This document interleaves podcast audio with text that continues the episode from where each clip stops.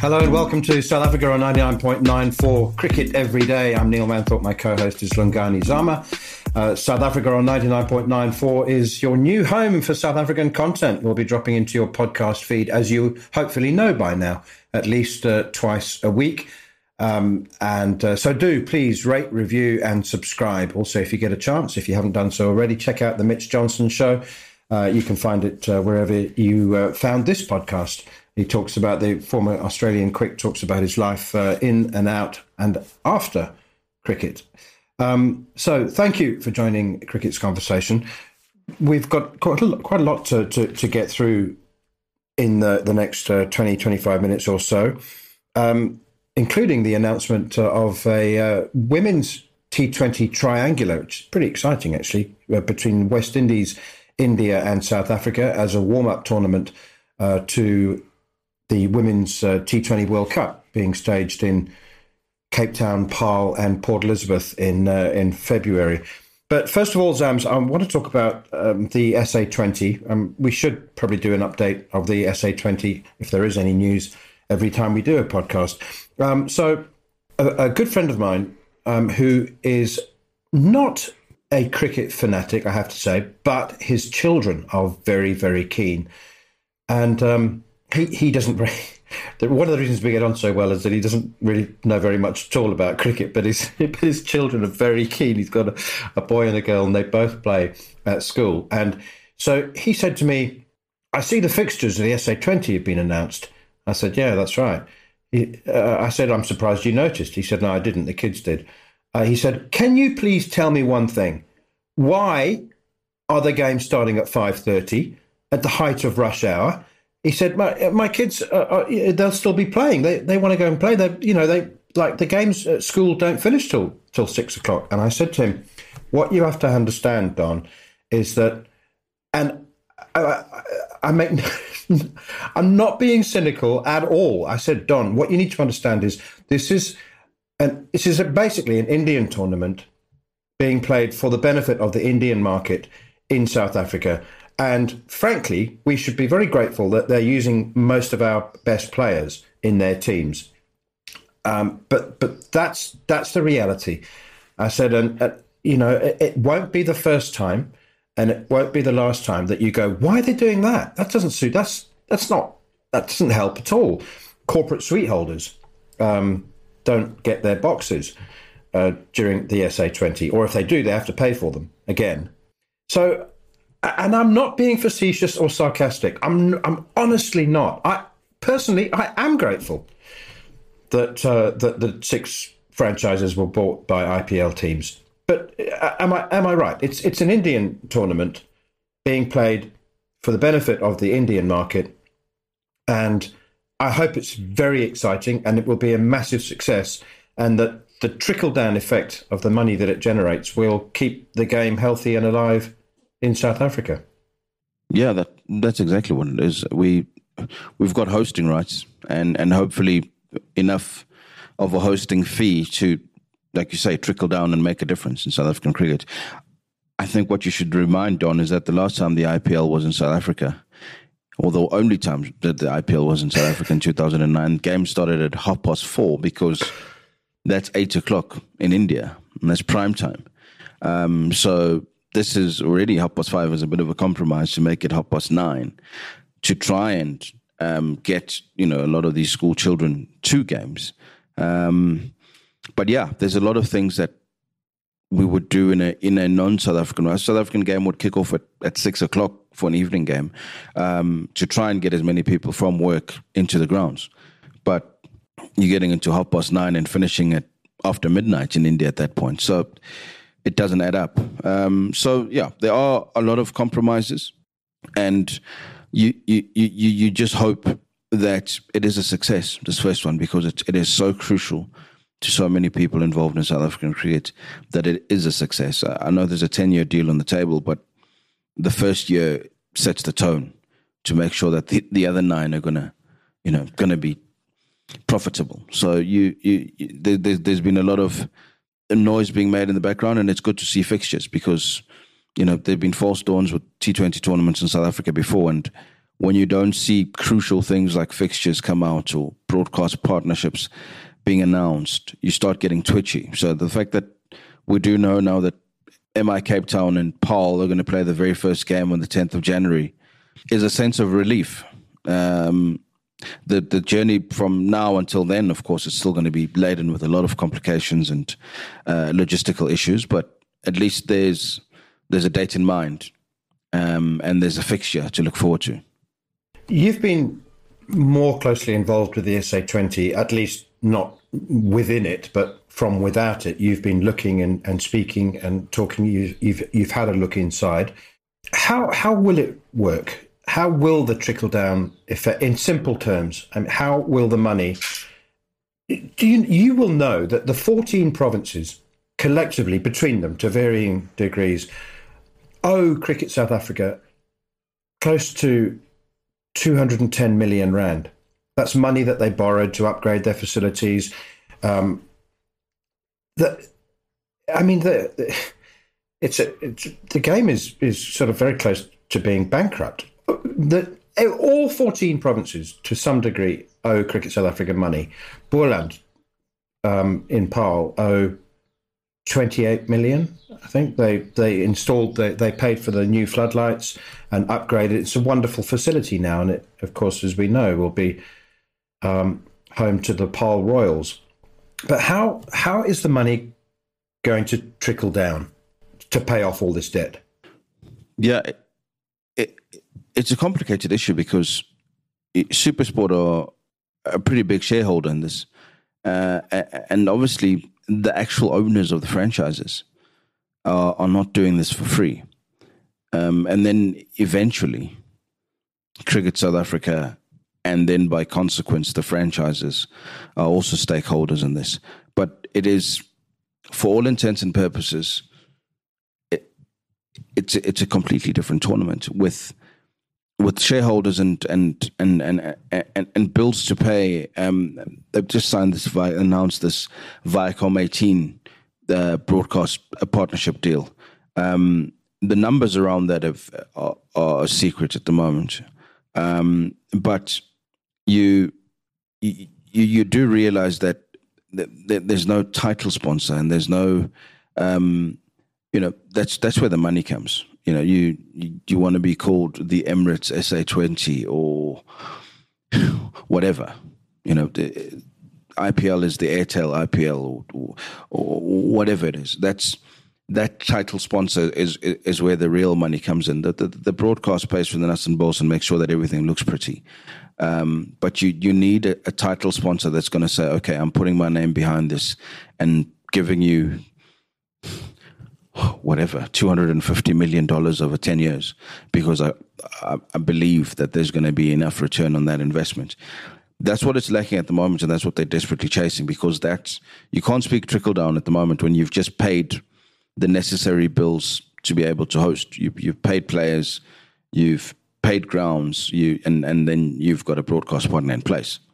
The real pretty stuff and, and, and the stuff that makes everybody in profit are the commercial partners, whether they're for individual teams, um, in terms of my Cape Town being sponsored by whoever. And these are going to have to be international. This is an international product. You know, the the reality is the, the, the numbers are, are, are too steep probably for most South African companies to even look at. Um, so, as much as things are in place, uh, the profit is, is is not nearly in place, and and and it may not even be in place by the time the tournament starts because it's wading into new territory in, in a very, very busy market. Uh, and, you know, there's got to be a, almost a proof of concept where, where people see this thing and, and, and see people in the stands and, and, and, and, and see the excitement and, and, and see a new wave of players come through. They're also competing with this tournament in Dubai. So it's not that straightforward.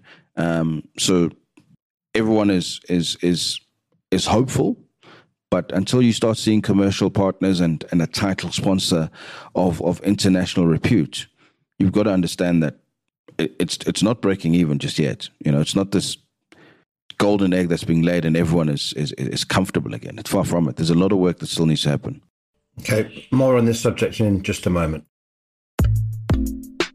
Hi, I'm Nikesh Rughani, commentator and host of the India on 99.94 podcast. Several times each week, my co-host Sarah Waris and I will be bringing you the very best in Indian cricket chat, whether we're discussing the legend of Jhulan Goswami, KL Rahul's strike rate, the men's T20 death bowling woes, or the latest controversy involving the BCCI, we've got you covered. You can listen and subscribe via your usual podcast provider. Just search for India on 99.94. You can watch us via YouTube and you can download the 99.94 app. If you love Indian cricket, then join our conversation. We're talking uh, SA20 and uh, um, whether it will be the financial golden egg that Cricket South Africa desperately needs, and everyone is hoping it will be.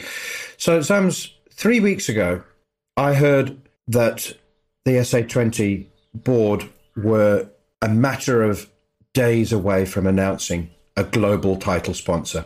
That was three weeks ago. I was given the, the tip off, you know, um, look out, it's going to be massive. It's a massive, but that was three weeks ago. So it's gone cold, I assume. Well, this is this is this is the problem with overpromising. Um, you then have to deliver, um, it, it, and and you know you, you've got six of the biggest franchises in the IPL. They are itching and desperate, and and for all the goodwill that they've come in with, they've they've also come in with with with you know cold hard cash that they want to return on. They they're not billionaires because they are, are charitable. They they they are ruthless business people who invest in things that they believe will, quite frankly, make them more money. Yes, entertain them, but you know, make them more money, grow the franchises. Um, so you you you you do worry when something that was supposed to happen weeks ago is is, is still quiet. I know there's negotiations going on on a on a daily basis, and uh, it, it's it's complicated because in, in India, every, it's it's almost every team for itself. But the IPL is big enough that every team can be for itself and, and have its title sponsors and have its its ways of doing things. Here, my understanding is that there's a lot more compromise because you're trying to sell as a whole, as opposed to selling as as individual franchises who are off um, around the world trying to sell MI Cape Town or, or, or sell Paarl Royals. You're trying to sell this collective tournament with six owners and whatever stakeholders around, you know. So there's almost 10, 10 fingers in one pie that you're trying to sell. So it is more complex. I'm not surprised that it's taken the time that it's taken. And it, it might not even be announced by the end of this year, I would think, because it's one thing getting the sponsor to come on board and saying, here's what I'm willing to offer. You then have to, everyone has to agree and put egos aside and say, okay, that's not the numbers that I'm used to. I'm normally used to getting those on my own. Now I've got to share with not just five other owners, but Supersport as a partner and CSA by uh, somewhere some sort of partner. Um, so it's it's complex. It's complex, and I'm sure they are they are pretty heated meetings because, like I say, if you've paid 10 million upfront dollars uh, to, to to buy a stake, you, you want to to to to to get you know that back as soon as possible, and then start looking at at profit share. What um, our listeners and viewers might not know about Viacom 18 is that it's owned by the Ambani brothers Reliance Group, um, who of course own um, Mumbai Indians. So it, it is it is. I mean, it's. A conflict of interest um, springs to mind. Uh, you know, I mean, it's a it's a, it's a great it's a great thing because there is no such thing as a bottomless pit of money, and even billionaires are, um, can can run out of it. But it seems the Ambani brothers are, are quite unlikely um, to run out any anytime soon. So they started Viacom 18. It's their broadcast company, um, and and so there's a, a, great sense of comfort that um, you know when they sign a, a 10 year deal to broadcast the tournament in India um, it, it's not going to fall flat. You know, it's not going to develop a puncture. Um, but you, you, do sort of wonder how much extra coverage the Mumbai Indians might get. Um, but uh, be be that as it may, uh, it's it, it is it is happening. We've got the fixture list, which is great. Do you think is your sense that we actually you, you mentioned you know when people see a crowd, they see the stadiums um, hopefully with lots of people in them, if not entirely full. Do you think it, this thing actually has to start moving before title sponsors can can say, uh, okay? Or I mean, does it have to do a season? Does it need to do two seasons before somebody says, okay, well, you finally got this car fixed and it's working, so we're interested? Yeah, my sense would be it, it has to probably do a season. Um, you know, there, has been false dawns with South African T20 tournaments that make all the right noises and make all the promises, and you know, from T20 Global League to Mzansi Super League. Uh, so, so the world is is skeptical, as much as it, you know, certainly India wants to be a part of South African cricket and help South African cricket, and they see a, an opportunity um, to, to, to, to be commercially successful. Investors are, are, are twitchy for, for, for a number of reasons. We've discussed other complications in South African cricket in other podcasts, but for this specific market of T20 league, you have to see that the South African audience has not been turned off by performances and politics and everything else, that they will still turn up at grounds because nothing sells a tournament more than people having a good time at this tournament that you have put your title sponsorship to um, if it's empty and, and, and soulless, even if you have the very best players in the world earning millions, it, it's not a good look. It's empty. You know, it was hard to watch the IPL in lockdown because it was empty. You can generate the crowd noise, but it's, it's empty. The ball flies into the stands and the player has to jump over 10 seats and pick it up themselves and come back because no one else can touch it because of COVID. That, that COVID was a picture of what happens when you have a product, but you don't have the people. So it, it needs the people. People are the energy. And people are, are your best influences because they tell you that we, we, we love this thing. And, and therefore, you should put more money into it because we're having a great time with this thing. And, and that, in turn, brings players who maybe said, I'm unavailable for this window. They go, jeepers, I can have more fun in South Africa than I can have in, in the Big Bash. I'm, I'm, I'm up for, for the next South African auction. I don't care what the price is. Everyone looks like they had a good time. Then you add the other paraphernalia of going to the bush and jump diving, Blouberg, or whatever else you do in South Africa. But the thing that sells it is an awesome stadium experience that looks good on TV if you can't be at the ground yourself. And, and, and, and that's the challenge. In the first year, you have to hit the ground running and sell this dream and make it look authentic and, and, and see people having fun. Okay, another short break. When we come back, we'll have a, a short section um, when Zams and I review the T20 World Cup for what it's worth. Hi, I'm Mark Machado, broadcaster and Sri Lankan cricket fan. Every week, Estelle Vasudevan and myself will drop several episodes of Sri Lanka on 99.94, keeping you up to date on the latest from the Sri Lankan cricketing world. If you want to know what Hasaranga is up to, where Chamari Athapattu scored her runs, or what Niroshan Dickwella has been discussing behind the stumps, then make sure to watch or listen to Sri Lanka on 99.94. You can find us wherever you get your podcasts, on YouTube, and on the 99.9 994 app. Join the Sri Lankan cricket conversation and get involved. Okay, Zams, I got my timings all wrong once again. It's going to be a very short section. Um, and some people will say that's appropriate given South Africa's exit from the T20 World Cup. But um, it is interesting that the final, and we're recording this before the final is played, um, it may well be posted after the final, so um, we won't be talking about the result. But it, it, it is it fascinates me that the final is being played between a team that was beaten by Ireland and a team that was beaten by Zimbabwe. Indeed. Um, but, uh, uh, it, you know, two teams that have probably saved their best cricket for, for the semi finals when it matters most. Um, because, you know, there have been a lot of other teams who, who've also lost to minnows. We know that very well. Um, but when it absolutely mattered, England put up their best performance against India, just absolute dominance. Um, and, and, and Pakistan were pretty clinical against New Zealand. I mean, they were they were measured, they were composed, they were, you know, turned over a new leaf. So it, it, it points to at least a high quality final um, in, in Melbourne, and and it'll be hopefully a fitting end to what has been a very very interesting, um, surprising T20 World Cup. Interesting.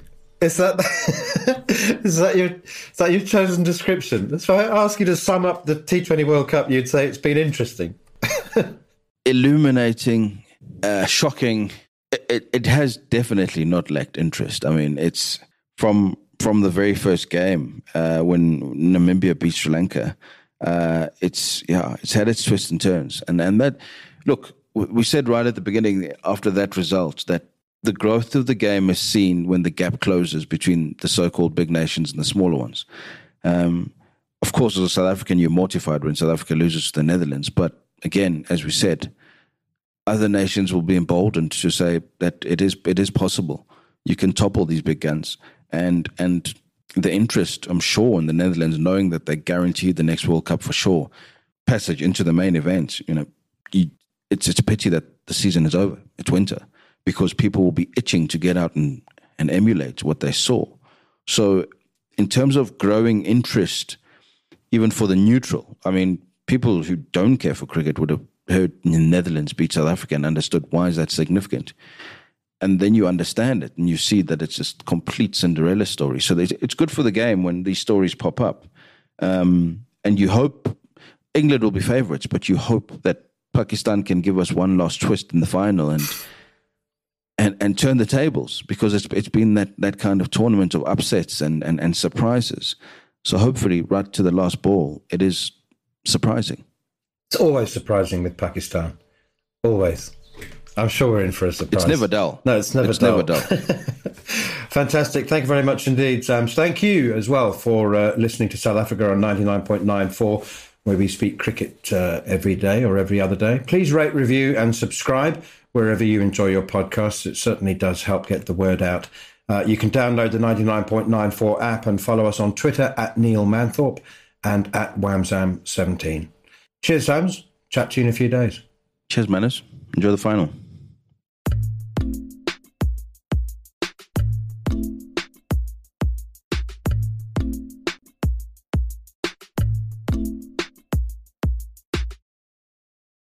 Hey there, my name is Michael Lamonato, and this is Pit Pass F1, a brand new podcast that'll take you closer to the action of the world's most prestigious motorsport. From Monaco to Miami and Australia to Azerbaijan, Pit Pass F1 is on the ground and has you covered. Esteemed F1 journalists Julianne Cerasoli and Chris Medland will take you inside the sport every round. They'll keep you up to date with the latest news breaking in Formula One and the most influential views shaping the world of Grand Prix racing.